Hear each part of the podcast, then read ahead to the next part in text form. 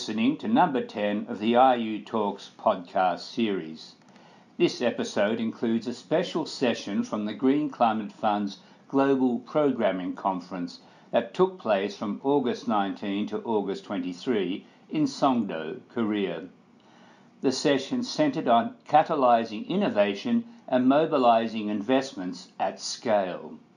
It included commentary from Dr. Joe Puri, head of the Independent Evaluation Unit at the Green Climate Fund, His Excellency Wallace Cosgrow, Minister of Environment, Energy and Climate Change of the Seychelles, Ms. Camilla Otto, Director of the European Bank for Reconstruction and Development, and Ms. Kate Montgomery, Head of Business Development at Acumen Fund, Inc.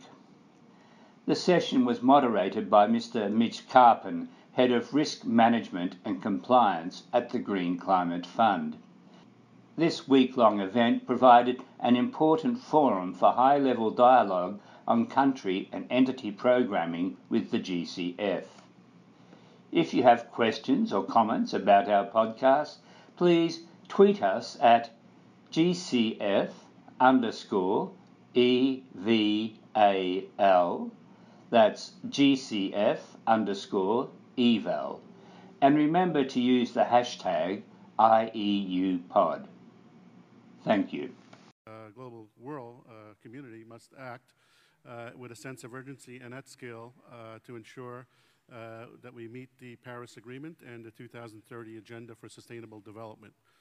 Uh, there is considerable pressure on the private side actors to act on behalf of climate change, given the magnitude of resources that are needed. It is estimated that only uh, about 5% of uh, private side uh, investments are, are directed to climate change related activity. we do, however, notice the tide is turning. more and more private side entities are seeking to extend their conventional bottom line approach of fiscal performance or profits and loss uh, by adding a second bottom line, uh, namely that of uh, positive, having a positive social impact for which uh, climate change uh, is, is one of those uh, objectives. many FIs are also seeking to reduce their exposure to fossil fuel, so that effectively is, a, is an action in favor of climate change. The GCF is the leading dedicated fund for dealing with climate change and helping uh, countries uh, uh, attain their low emission and climate resilient pathways.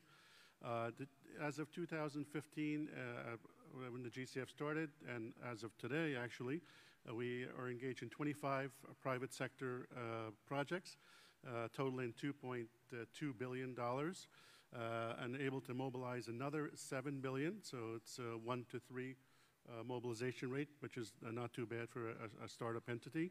but the need is greater, that's why we're here today. Uh, the GCF recognizes the private side has an important part to play, uh, so we, we, are actively engaging. Uh, we're looking to develop an opportunity, a platform uh, for co-investing and form uh, financial solutions with private side for uh, countries to achieve their climate mandate. So I'll stop there with that introduction, and I'll let the panelists introduce themselves. Uh, their countries or their entities uh, uh, and tell you more about their, what they're doing. the first panelist is Minister Cosgrow. please, you have the floor. Hello. thank you very much, Mitch, for the introduction. Um, as uh, introduced, I'm Minister Wallace Cosgrow from the Seychelles. I'm the Minister for Ener uh, Environment, Energy and Climate Change. Um, first of all, uh, I know that the topic of discussion is uh, on, on uh, finance, but uh, I would like to introduce a bit uh, my country, Seychelles, and, uh, and try and put things into perspective and eventually move on to what we are doing in the Seychelles. countries like Seychelles, small island developing states, um, where, where financing, more particularly private financing uh, have an impact on, on our countries and how, how beneficial or, or how difficult sometimes it is to get private investment. Um, and then I will talk a bit about uh, two of the uh, um, uh, investments that we have had in the Seychelles in terms of private, private capital. So basically, like I said, um, we have to bear in mind that I come from a small island developing state, and and having said that, we have to understand the specificities and characteristics of small, of small islands and countries like, like mine. Uh, I, I, know it's been, it's been alluded earlier by countries uh, from, from Maldives, from uh, Antigua and Barbuda. Um, they've discussed about the size of our countries, the isolation of our countries, uh, the resources uh, that we have available, the vulnerability of our countries, and of course, uh, uh, they've talked about the urgency for action. Now, all of these impact uh, has an impact on on, on financing climate climate actions. having said that, you know, most of these countries are within a developmental stage, and uh, this presents a unique opportunities for us uh, to be able to have a sustainable development, development that in the future we will be able to perhaps introduce uh, smart climate uh, initiatives when, when it comes to, to power generation, when it comes to, to other sectors that have an impact on the climate. So there is an opportunity for us, small island developing states, for us to do it right uh, um, because we are at this stage of, of development where investments can be, can be put uh, into the right way. Now, having said that, uh, um, it, is, it is a challenge. It is a challenge in, in smaller countries to have private sector investment into, into uh, uh, climate uh, solutions. More specifically, again, like I said, uh, sometimes it doesn't make, really make sense in terms of the size in terms of the level of investments that private sector needs to, to undertake because sometimes uh, um, financial institutions don't make it attractive for these, these private organizations to invest in, um, in climate smart initiatives. But uh, like you said, um, increasingly now they are adding a third bottom line, which is uh, social responsibility and uh, and we know that now big big companies are now very much interested into uh, putting climate issues, environmental issues into their business agenda because not only because it is fashionable, but we know that it makes sense. It makes sense for the uh, viability of their businesses for the future. So so big companies are now are now looking at uh, ways to include, uh, to include sorry, environment and, and climate issues into their business models.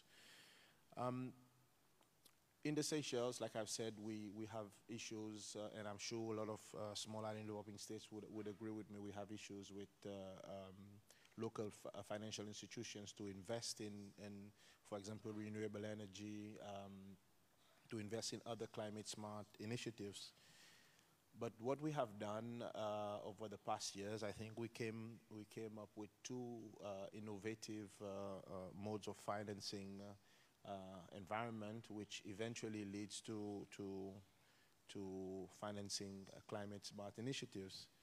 One which I would like to talk about is, is the nature, debt for nature swap, which we did together with TNC.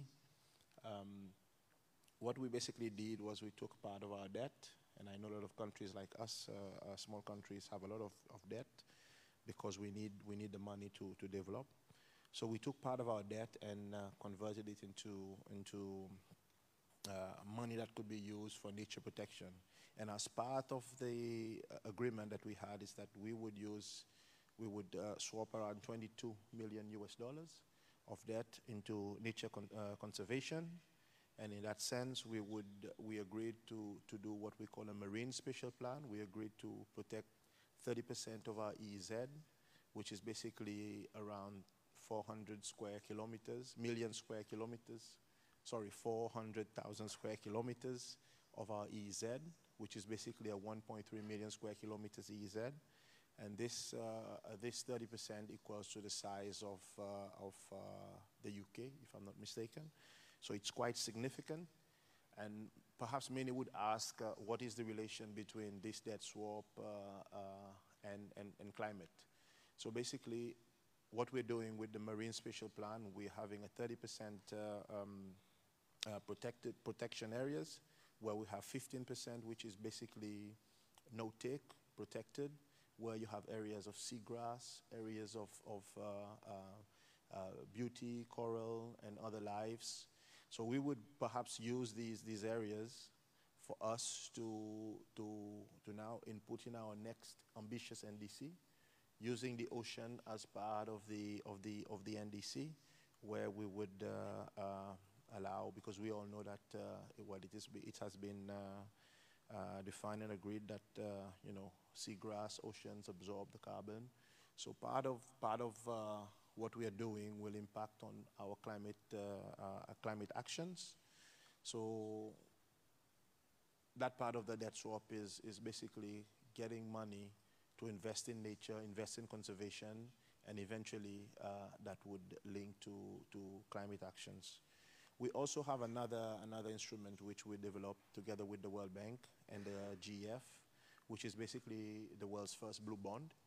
The world's first blue bond is uh, for Seychelles is around 15 million US dollars.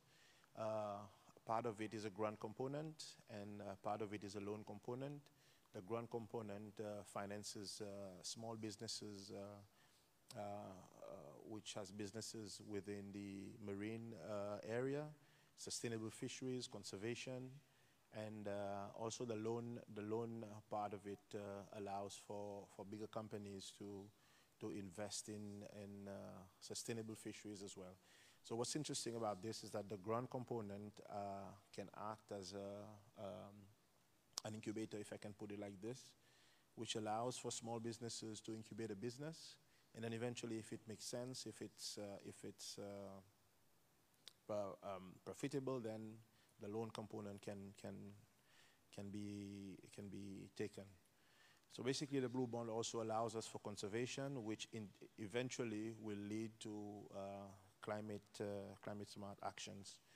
So I wanted to touch a bit on, on those two on those two instruments, which are private sector uh, um, driven and uh, and the opportunities for small countries, even though it's difficult for us to go on the capital markets and get uh, finances, there are possibilities for smaller countries like Seychelles and other small island developing states to, to, to get private financing and to help move with, uh, with uh, financing uh, climate um, initiatives.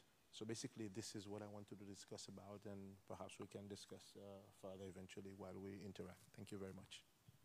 Thanks, uh, Minister Cosgrow. Cer certainly, uh, your country looks like it's using some uh, really good financial structures to uh, meet its uh, climate change mandate. Let's introduce Camilla from EBRD. No, EBRD is no stranger to financing climate change activity across the globe. Uh, Camilla, if you could please introduce yourself, maybe share your experience in business models, technology that pushes the frontier of innovation, uh, as well as uh, innovative approaches to mobilizing public and private sector to do good things in uh, climate space. Thank you very much for the introduction. Um, very pleased to be here. My name is Camilla Otto. I'm in charge of donor relations at the EBRD, the European Bank for Reconstruction and Development. Uh, this is actually the first time in, I'm in Songdo and the first time I'm at the GCF. Uh, but GCF is uh, one of our absolute biggest donors and key partners, so it was long overdue my visit, but very happy to be here and to contribute. I thought I'd uh, say a few words of introduction uh, about the EBRD and then focus a little bit on how we operate. Um, so we have been around since 1991 we as an institution sprang out of the end of the Cold War um, and the end to uh, the Soviet Union, Yugoslavia, and places like that, which had a, a, a very transformative changes for those countries. The idea when the EBRD was set up was to help these countries then transition from central planned economies into well-functioning market economies. Uh, and as part of that uh, was a, a, mandate to promote private sector development, to promote entrepreneurship, and help countries set up good um, business and investment climates in their countries so that private sector can flourish. And today the bank focuses very much on private sector in its work. About 80% of all we do is directed towards uh, private sector clients and private sector development activities. Now, EBRD was not meant to be here forever. We were what was called a sunset bank. Uh, we were supposed to have sorted out these questions of transfer from planned economies to well-functioning market economies in, in, a decade or so. Uh, let's say that the mission has not yet been fully accomplished. There are still challenges out there, and new challenges have come to the fore. So, um, the, um, following on from the Arab Spring in 2011, 12, 13 onwards, it was decided to expand the bank's uh, remit also to North Africa and some countries in the Middle East. And now we are very active in these parts of the world, and I think we are here to stay. Um, we started to work on the green agenda, if I can put it in those simple terms, um, around 2006, but it picked up a lot around 2008 and 9 when this agenda really took off uh, with lots of new commitments, the establishment of new institutions, the, the G8 at Gleneagles, etc. And, and, ever since then, we have been extremely active in this part. Um, it is, I think, very justified in the region we work in. We work in 38 countries, from Morocco to Mongolia, from Estonia to Egypt, we usually say. Um, so it is a configuration which uh, springs from what I just explained, our history and our origin. The, you have in our region um, many countries who have a very um, high water stress. So the issue of um, irrigation, access to water, etc., and water and wastewater management is high. You have in our countries, many in our region, many countries that are very carbon intensive. They have a higher carbon intensity than the world average. Uh, you have many industries that are extremely polluting, and you have also in our countries a low penetration of renewable energies. So there's good reasons for us to focus uh, a lot on the green agenda. And we also believe that um, the green agenda is indeed uh, critical for a well-functioning um, market economy. So we are trying to help countries build low carbon and climate resilient economies. We have set ourselves some really ambitious targets. So 40% of what we are doing in any given year is supposed to be uh, in, in the green space. Um, and uh, we are now um, our investment volumes in this field is about 30 billion uh, euros since, uh, since, for the last 15 years and almost 2,000 different projects. Now, uh, I just wanted to turn the attention a little bit to innovation and how we operate as a bank, um, because I was the subject of this panel. Um, we believe we are actually quite an innovative institution and operate in, a, in a quite an innovative way and wanted to share that uh, a little bit with you. And we are certainly applying this in our cooperation with the Green Climate Fund. So I had four points that I will walk, walk through quickly. Um, the first point is uh, our business model.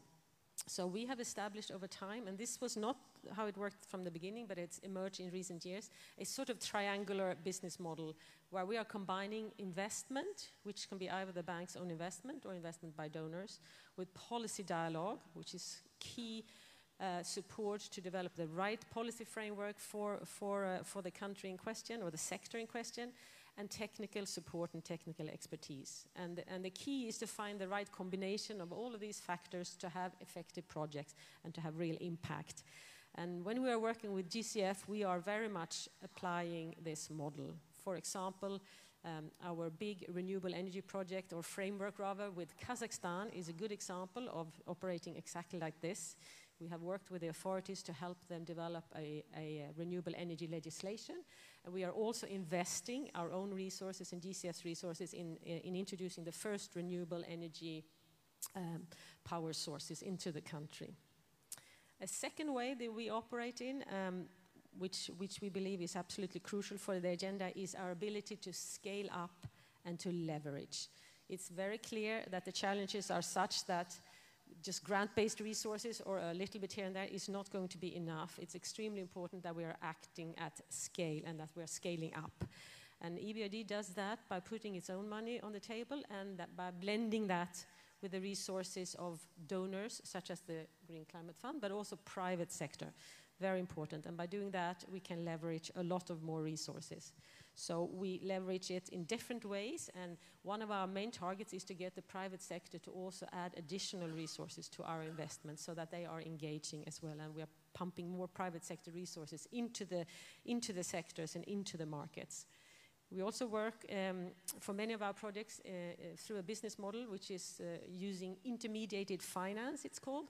So we work through local banking systems in countries, uh, and by offering support and credit lines to local banks and banking sectors, who in turn then extend these loans to um, users, clients, investors, could be households, could be SMEs, could be mid caps, for investing in various types of green technologies, energy efficient solutions, whatever it may be. We reach out to a large, large number of beneficiaries. So we provide not only support to the banking sector, but we also open up new markets uh, for more green technologies. So this is uh, very crucial for us and it's a way for us to act up and scale. Uh, with the GCF, we have a quite large portfolio. I believe we are one of the biggest accredited entities for the moment. But the, the vast majority of our portfolio with the uh, GCF is reimbursable loans, which means that these activities, when they have been well invested, will of course come back to the organization and can be reused and reused. And this is of course a different way to reach scale. A third dimension that we focus on in terms of being innovative is, of course, to use, deploy, develop, and boost new technologies and new solutions.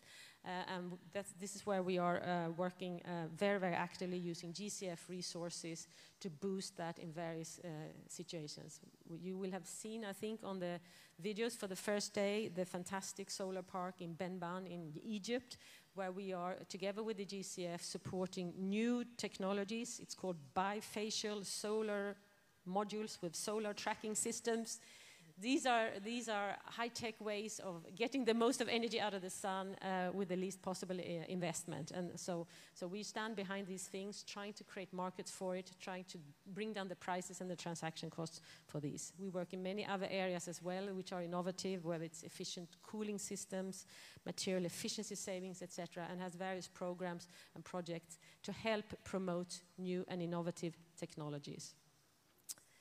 The last aspect is innovative financing solutions, and I think the minister just uh, took, uh, represented some really interesting examples of blue bonds, etc., and and uh, swapping debt for natural resources conservation, which, which makes all the rest of us green with envy. We work as much as we can in setting up uh, various kind of arrangements um, uh, that works. We, we try to be flexible, so we adapt the financial solution, solutions to the countries, the clients, the sectors where we are in, and we are very, very happy to take risks. We are a bank, so we take calculated risks, but we take risks, and we think it's very important to take risks to be able to scale up. So uh, one way we're working with, and I know that GCF also has these facilities, is working through guarantees and first loss. So these are funding solutions which can be extremely effective if they are well structured and actually protect resources and you can leverage enormously. So with little money put aside as a guarantee, as a first loss facility, you can expand your investment and you can reach much further with the same. So the same US dollar or euro goes very, very far. Another way we are trying to be slightly different from others is that we are funding and supporting at sub-sovereign level. So not only do we work with sovereign, and certainly we work with private clients, that's one of our main activities. We are one of the few MDBs that also work at sub-sovereign level. So we are we're supporting municipalities directly and local utility firms. And this is quite crucial because a lot of the activities, of course, and a lot of people live in, at municipal level, and there's a lot of activities that needs to happen. And some of the activities we're doing with the GCF, it's called Green Cities. It's a package solution again, where we're bringing in the triangle of different things, but this is focusing at sub-sovereign level, helping um, municipalities to launch a package of investments and policy plans that are setting them on a path for uh, low carbon growth. The final uh, uh, aspect of our financing models are local currency. Uh, we are actually the, the, the, MDB or the IFI who provides most of our uh, transactions and projects in local currency compared to others. We believe this is crucial because local currencies or, or, or not local currency, international currencies, can be extremely detrimental for countries uh, in terms of uh, um, currency fluctuations and volatility. So we convert with the help of donor resources to be able to hedge the risks um, uh, many loans into local currency, and then we are in a different affordability scheme, and, and, and uh, the impact on end users and investors and companies and people can be much more positive. So these are various types of ways that we are working with the private sector to be innovative, to reach out new technologies at scale, blending with others, and in partnerships. I'll stop here, but I'll be very happy to take questions afterwards. Thank you. Uh, thank you, Camilla. Uh, all the things you mentioned are one reason the GCF is such a strong partner. Here I'll introduce a very good uh, climate uh, uh, change uh, deals to us, and we're happy to finance, help co-finance. our next panelist, Kate. Kate is from Acumen. one of our first investments by the GCF was to Acumen. Um, uh, Kate, uh, uh, you guys are early in the shaping of impact investing. How does Acumen drive critical investments in the climate nexus by delivering on the SDGs, generate competitive return at the same time? Please. Great. Um, thank you all so much.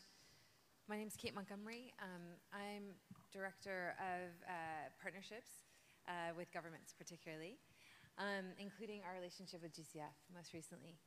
Um, Acumen is incredibly proud to be working with GCF. Um, like Mitch mentioned, we were one of the first accredited entities. Acumen's mission is, is to change the way the world tackles poverty by investing in companies, leaders, and ideas. We, our model uses investing to catalyze market solutions where traditional markets have not yet reached and where aid has fallen short. We invest in what we call the pioneer gap, so innovative companies who are serving the poor um, and providing access to you know, goods and services um, for, for those that need it most. Um, we've, over, we've invested over 124 million in 122 innovative social enterprises in 14 countries. That's leveraged an additional 600 million, um, and we've impacted over 260 million lives. Um, so really the model is about finding the innovative companies that are, that are serving um, those uh, that are you know, low income in developing markets um, and really finding the way to give them the capital that they need to succeed. What we found is that um, you know, we've done this for about 18 years and we know that different types of capital is needed for different stages of organizational and market growth. Um, we've also seen that access to finance is, is still a major challenge for early stage businesses. So we're really trying to come, you know, in the first two to three years of a business's development and give them the capital that they need to succeed. It often means that we stay in companies for about 10 to 12 years um, and, and really see them through their stages of growth as they're really trying to figure out their business models um, and figure out, you know, how, how best to serve these populations in a profitable manner. Um, and, and, you know, finance is, is still a major challenge and more capital is needed and quickly. Um, this is where GCF has stepped in. So um, about three years ago, we started, we've been investing in off-grid energy for about uh, 12 years and in agriculture for about 11 years. And, and what we found was, you know, we've been doing a lot of investing in individual companies, but we really wanted to switch our focus to um, really look at, at systems change. And so with the support from GCF, we've built a 70 million for-profit initiative focused solely on East Africa to help grow companies that will build an off-grid energy ecosystem. And the target is to bring um, energy access to 10 million low-income customers while saving over 1 million tons of CO2. Um, the hypothesis was really about how do we prove to the government that off-grid is faster, cheaper, and more effective than, it, than extending the grid. Um, we got an anchor investment from GCF of about 20 million, and from that we've leveraged another 50 million to, to get to the 70 million um, target from other private sector investors, including Skoll Foundation, private investors like Chris Anderson of, of TED and Steve, Steve Jurvetson. And uh, now, uh, the KawiSafi, in, uh, KawiSafi Ventures is the name of the fund. Um, it closed late last year, and already it's invested over $20 million in about five companies. Um, the companies, again, have already reached about 6.5, 6.4 million lives in East Africa with energy access. And, and our target was 1 million tons, but we've already um, averted about 2.2 million tons of CO2 in just those two countries. Um, and the fund is, is making sustainable contributions to um, energy access rates in both Kenya and Rwanda, and also uh, contributing to the country's NDC targets to reduce climate emissions. So in, in just the energy access side, KawiSafi companies have brought energy access to 5.8 million in Kenya and about 626,000 in Rwanda. Um, and again, you know, this is you know places where the uh, access rate is about 65% in Kenya, and in Rwanda it's about 30%. So in that way, we're kind of you know making um, you know uh, significant contributions. And then on the climate emission sides, um, you know Kenya's NDC target by 2030 is 42.9 million tons.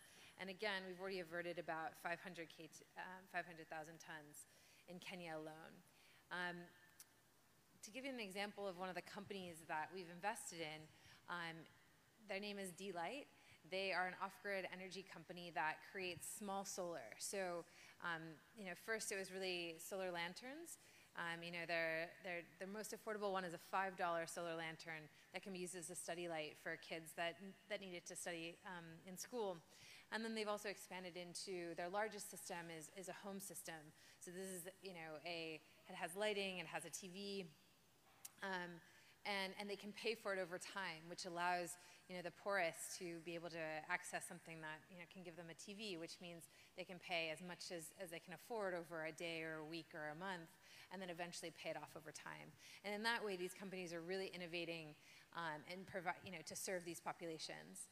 Um, and, and for example, that company alone, you know, it was one of our first investments in off-grid energy. Um, they've now impacted alone just 94 million lives and uh, they've reached uh, 100 million in revenue. So it's a real success story, and, and, it's really proving out this idea that you can have a for-profit, innovative company that can really, you know, address a, um, a huge challenge in energy access um, for the poorest. Another thing I want to talk about is um, our new, you know, based on that success, we've now gone back to GCF, and we're actually co-creating a new initiative that's really looking at sustainable agriculture. So we've been investing in smallholder farmers for about uh, 11 years, as I mentioned. Um, just you know, a couple stats to kind of set the context. Um, about two, 2 billion people in the world uh, work on smallholder farms across the globe. They produce roughly 70% of the world's food, but live on less than $2 a day and struggles to make ends meet. And their farms and their livelihoods are expected to bear the brunt of the negative effects of climate change. They, you know, are on the front line of the severe droughts and um, intense rain that we're seeing across across the globe. Um, and while you know the African continent is home to about 25% of the world's agricultural land, it produced just 10% of the world's food. So there's also a big challenge there in terms of productivity. Um, so we were we were starting to see um, many you know companies, social enterprises, starting to look at how to serve these smallholder farmers to make them more productive, et cetera, but also apply you know a climate resilience lens um, to their to their innovations. Um, and and that really you know and with the partnership of GCF, they really pushed us to say you know could we think about this you know from an adaptation lens. And together we, we're, we're building an initiative to enhance the climate resilience and livelihoods of smallholder farmers. So, you know, our view is really how do we kind of make these farmers more sustainable?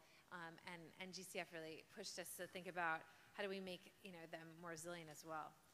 And so, um, you know, we're working on an initiative to focus on early stage equity investments into businesses that deliver climate adaptation solutions to smallholder farmers in Africa its aim is to impact 10 million lives in East and West Africa by supporting about uh, 15 early growth stage companies um, or agribusinesses that align with climate adaptation objectives of smallholder farmers and the African governments. Um, and GCF has seeded the initiative with an investment towards a catalytic first loss facility, which is really interesting because that first loss facility is allowing us to track, uh, you know, give low risk opportunities to the private sector to invest senior equity um, in this fund.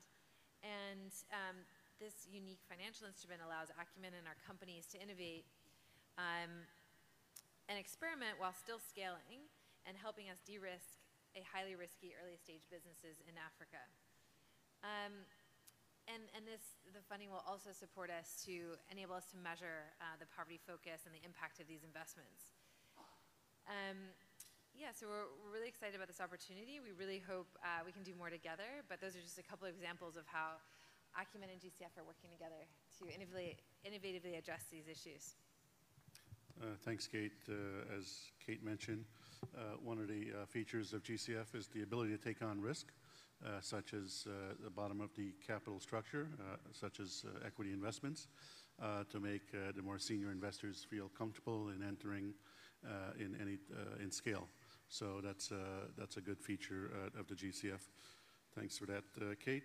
our next panelist, Jo, a colleague of mine, head of the Independent Evaluation Unit. Jo recently completed a performance review of the fund. Jo, please introduce yourself, share your recommendations for mobilizing private sector finance at scale uh, following your forward-looking performance evaluation. Thank you so much, Mitch. Yeah, thank you so much, Mitch really a privilege for me to be here and uh, for me to be sharing the stage with uh, the Minister and Camilla and Kate. And um, I think, uh, so just by way of introduction, um, let me just briefly talk about the Independent Evaluation Unit. The Independent Evaluation Unit is part of the GCF structure uh, but is independent of the Secretariat and reports directly to the board. So I report directly to the board, and, and I have a team, uh, many of whom I hear, and uh, we're located in G Tower as well. And we've got, as part of our mandate, we've got three big things that we basically look at.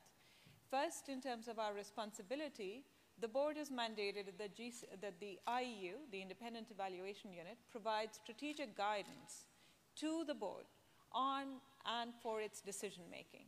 And the way we translate that for our own actions and for our own operations is that we put together, synthesize, produce, and, um, and get ready for, provide ready for uptake evidence from evaluations so that the Secretariat, the GCF board, as well as the world in general, can use it to essentially go forward in an evidence-based way. So that's one. The second thing that we asked to do is to undertake evaluations. And these evaluations are done at different levels. So they can be um, the, you know, an evaluation of the GCF. So like Mitch said, we just finished a very short um, evaluation of the performance of the GCF, and I'm going to encourage you all to take a look at it. Um, we have a booth outside. Uh, definitely engage with my colleagues. It's also available on our website. And this was welcomed by the board at the most uh, recent board meeting that was held in Songdo. Um, and the performance review of the GCF essentially was done um, as one of the many types of evaluations that the IEU undertakes, along with country evaluations, thematic evaluations, so for example, we've also done evaluations of the readiness program uh, of the GCF, and we've also looked at the results management framework of the GCF. And we see ourselves essentially as um, truth-speaking friends of the, of the GCF Secretariat. So um, we definitely have our ear to the ground, but it's my job to go and speak to Mitch as well as to Yannick um, and to say, well, yeah, we're doing well, but we can do much better. And this is how we can do much better, right? So tough love. Um, and then the third thing that we do is also uh, provide these evaluations to the UNFCCC and to the COP, as and when it's requested. So as part of all of that, um, our office started essentially in 2017, which is when I joined, and now I have an office of about 24 people. So let me talk very briefly then, Mitch, uh, about some of the things that I think came out for us quite saliently in the performance review of the GCF. And um, what I do want to underscore is that overall we found that, you know, for its youth, uh, the GCF was doing well, but it can do far better. And so I'm going to make three points about where the GCF should be doing far more um, than it is doing now. The first is um, recognizing that science is not enough. We know this, many of us are scientists. I think this was mentioned yesterday as well.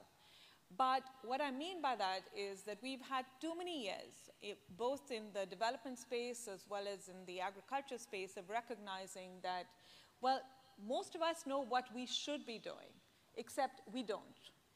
Behavioral science has to be made sexy again. And we're not doing enough to, do, to make that sexy and cool. And why that is important is that the organizations such as GCF, such as EBRD, such as Acumen, uh, can keep putting out science, can keep putting out evidence, and can keep trying to think about policy change. But unless we are thinking about that last mile of delivery, unless we are thinking about what is going to make us take action, which uh, uh, within the menus of action that we want to take, this is going to be insufficient. We've seen this, for example, we all know we should go to the gym, we don't go to the gym. We all know we shouldn't smoke, we still, many of us still do smoke, etc.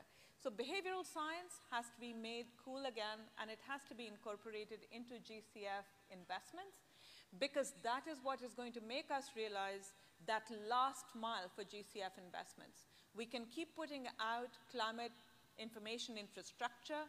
We can keep putting out new policies, but unless we take care of that last mile, we're not going to be achieving um, what we set out to, especially for climate.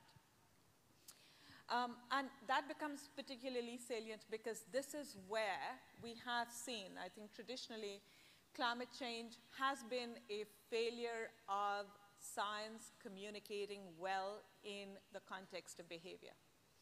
So that's my first one. So make behavioral science sexy again. The second one um, that we also pointed out in the performance review of the GCF is innovate. Innovate in financial instruments. Uh, my colleagues here spoke about innovation um, within their own organizations and the extent to which GCF is supporting that. Um, interestingly for me, uh, we actually looked at the project in Egypt, Camilla. And we also looked at the Acumen uh, work in uh, Rwanda and Uganda. Very exciting. Um, and of course, we, you know, in, uh, in Egypt, we felt GCF could have done more, for example, because GCF was coming in for a very small percentage of that overall investment. And so our question to our GCF colleagues was, yes, um, we can take credit for a huge amount of in innovation that our partners are showing, but we need to do far more because our investment was less than 10% actually. In the case of um, um, Acumen, um, so fantastic work, I think, from all organizations, but our, our big uncomfortable question that we started to ask was, well, why is it that we're not scaling this far more? Right? Um, Acumen is one of very few organizations uh, in, um, that GCF is working with that truly represents the private sector. But mostly GCF works with multilateral banks, um, and that's where it leverages most from. Um, if you look at the leveraging ratio of uh, every dollar invested by GCF, it's two and a half dollars for every dollar. It's slightly more for private sector projects compared to public sector, to, compared to um, mitigation and adaptation and public sector projects, but uh, the differential is not as large as it could be. So if GCF truly wants to be paradigm shifting and transformational, it has to go and be able to leverage this impact in greater and bigger ways. One of the things, and Minister, thank you so much for bringing up this idea and also talking about a blue bond. One of the things that we've been talking about with the Secretariat is uh, introducing or thinking about climate impact bonds or resi resilience bonds. Things that uh, the GCF can and should be thinking about as it innovates in this space so that resilience and climate impact can be monetized in a way which is um, clearly come of age. So there are blue bonds and there are green bonds. Uh, but clearly, and we've, we've been seeing this in the development impact space, that you can look at, and I think this has been an urban legend uh, for far too long, for example, that adaptation cannot and is not open to private sector initiatives. I think we want to take the other side of it. One, if the private sector has not traditionally played a big role in adaptation, then GCF has to take the first, uh, has to make the first move in that space because that space is uh, rich with possibility. But I think I want to make a stronger statement there and argue that a lot of other agencies are actually doing a whole lot more in the adaptation space and innovating with the private sector by creating symbiotic ecosystems. And what I mean by that is this. Um, if, you, if you look at your cell phone and you have Google and Siri and you all have Apple cell phones, a lot of that innovation was not done by the private sector. A lot of that innovation was actually supported by states, by um, organizations and by states that can take on a lot of risk. And then VC funding came in at a second stage to then support what was possibly effective and or scalable. The GCF is in a fantastic position where it can take advantage of that cascading possi possibility. You can come in with the grant facility. So currently 40% of GCF's resources are currently in grants. You can come in with a grant facility, take a lot of that risk, go in for something that is truly innovative, and then get the private sector to come in at scales that are far larger. That also helps the GCF to innovate. But thinking about these um, symbiotic ecosystems, where grants and non-grants instruments are combined together, is clearly one way that GCF has to really uh, um, has to really pursue and to think about resilience bonds as well as climate impact bonds. Um, and then the third thing that we recommended in the performance review as well is to think about, for example, an innovation hub. An innovation hub where, and I'm going to only throw this out for, as an example um, and to, in, uh, to get your imagination somewhat stimulated, where GCF can be the Elon Musk essentially in the innovation space. Um, because if not GCF, then who, right? So innovation hubs where GCF is also ready for some amount of failure, where some projects fail, and it's okay for that to happen, as long as we learn from what has not worked, so that we can then lead in that space and tell the rest of the world, this is what works and this is what does not work, but have set a very high bar for what is allowed to be funded by that innovation hub. Um, so I'm going to essentially leave it there. Um, uh, so just to summarize, behavioral science, make it sexy again. Innovate in financial instruments and think about symbiotic ecosystems and think about climate impact bonds and resilience bonds. And third, be ready for failure and set up innovation hubs so that uh, GCF is far more proactive rather than reactive um, within the innovation space. Thank you. Thank you, Jo. Uh, I'd like to turn to our audience now uh, to see if we have any questions out there for our panelists. Uh, I don't uh, see any hands, but uh, I certainly have a couple of questions. Minister Cosgrow, we heard swaps FIs, uh, uh, financial guys uh, like myself, those things uh, pique my interest, of course. But uh, the, uh, the swap you mentioned, is it possible to use that for climate also? Especially since you mentioned the SIDS are leveraged, highly leveraged, don't have any headroom for borrowing. what's, what's your thought there? Yeah, um, yeah, thank you, Mitch. I think I think uh, if you look at what we did, uh, what we did in the Seychelles, um, so the swap is basically for conservation, but conservation eventually leading to to climate. Um, so I think it's it's it's definitely doable. We just need to get our hearts together and and get the organizations to think how we can leverage the funds, bring the funds together, and and and get uh, uh, and, and also get countries to be interested, countries to be interested to to to, to take the risk and to to be part of conservation measures. which would eventually later lead uh, to the right climate actions. So I think the funds, the, the, the debt swap can definitely be adapted to, to climate.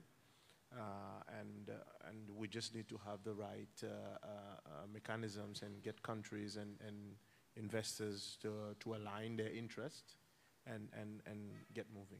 So I think it's, it's 100% doable. Thank you. Right, uh, Camilla, um, you mentioned uh, local FIs, you deal with local FIs to help them build capacity to finance climate change activity. Uh, in some sense, financing climate change activity is more difficult than traditional infrastructure financing uh, because infrastructure financing has been done and they're perfected for decades, if not uh, centuries. Um, how do we uh, how do we help build the capacity as local FIs to take on uh, the needs of their countries a little better?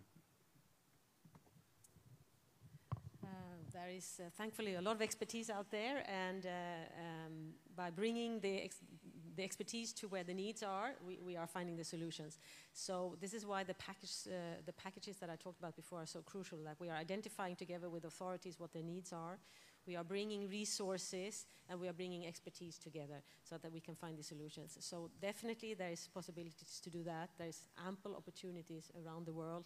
We are working a lot with, uh, with uh, local municipalities to uh, do precisely that in what we call the Green City Framework Program.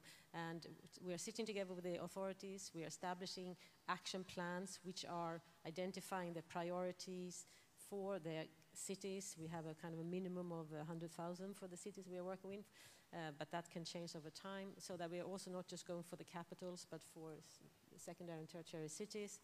Uh, we're bringing in expertise that are helping in this uh, exercise of identifying what are the challenges and the priorities. We are, help, we are bringing in expertise in various specific areas which are typical for this in this field. It could be um, urban transport, it could be solid waste, water management, district heating, lighting, things like that. Uh, and then we're bringing in the financing together to build on the advice that they are giving. So it's a combination of all of these things. It does take a bit of grant resources. Some of these things are not reimbursable and commercial in the same way. Investments are eventually, but capacity building needs to be um, accompanied with grant resources. Um, so this is the model that we're working. It's a huge need out there, uh, and as, uh, as uh, donors and financiers, we have to find, find this dimension on any, every investment that we are doing. Thank you. Maybe a, an, another question, as Jo mentioned, a lot of the innovation comes out of uh, national labs, for example, for energy. Um, and then the private side helps uh, make that commercially viable by helping them get to market with their product that it's been proven. Uh, GCF has, has, a mandate to invest in these technologies also that could have a disruptive impact on climate change. Uh, and, uh, and, this is open to any of the panelists. Uh, any recommendation or suggestion how uh, GCF should get started uh, on this effort. I think you guys are, uh, Kate, uh, you, you guys have been doing this a long time, so please jump in. Yeah, I mean, kind of building on, on Jo's point about behavioral economics and kind of creating an ecosystem. Um, so the new project we're working on, um, the Resilient Agriculture uh, Fund, we're actually, we got support from uh, DFID, the, the UK Development Department, to really kind of put a, a research sidecar on the side of that um, with the thesis to say, you know, the, the, companies that we want to invest in are companies that are um, creating innovation around climate resilient technologies or services or practices, and then they're trying to bring them to smallholder farmers and get them to adopt them. Um, but that in and of itself is somewhat of a, a complicated proposition, right? So, you know, poor farmers are some of the most risk adverse people in the world. Um, you'll often see that you know they'll they'll work in a partnership um, with someone and they you know they'll have huge success. They'll you know increase their productivity by you know hundreds of percent. Yet they'll still keep a portion of their plot um, with their traditional uh, practices because they can't risk you know taking on a new practice or a new behavior and have it spoil their entire crop. And so um, so it's, it's slow. And so what we're doing actually with the Behavioral Economic um, Research Institute is building on a research angle to say, you know, how can we better understand the behaviors and decision making of smallholder farmers And how can we then um, understand what it takes for them to uptake new technologies and what drives that uptake? And then how can we support the companies that we invest in to you know, take on that learning and then um, better increase the uptake of, of their behaviors and practices. And so I, I, think it really builds on the point to say that it's not enough just to have, you know, the new innovation um, and you know new practices, et cetera, that are going to you know create more climate resilience. It's actually about how do you get smallholder farmers to adopt those practices, and and not only that's going to make our company successful and therefore the fund successful, but um, we want it to influence you know way more than just the companies, the 15 companies that we're going to invest in. It really should be you know all the companies that are creating these innovations and bringing them to smallholder farmers. How can they learn from um, you know what it takes to get farmers to kind of uh, adopt these behaviors at scale. Thank you, uh, Kate. Uh, so uh, we're out of time.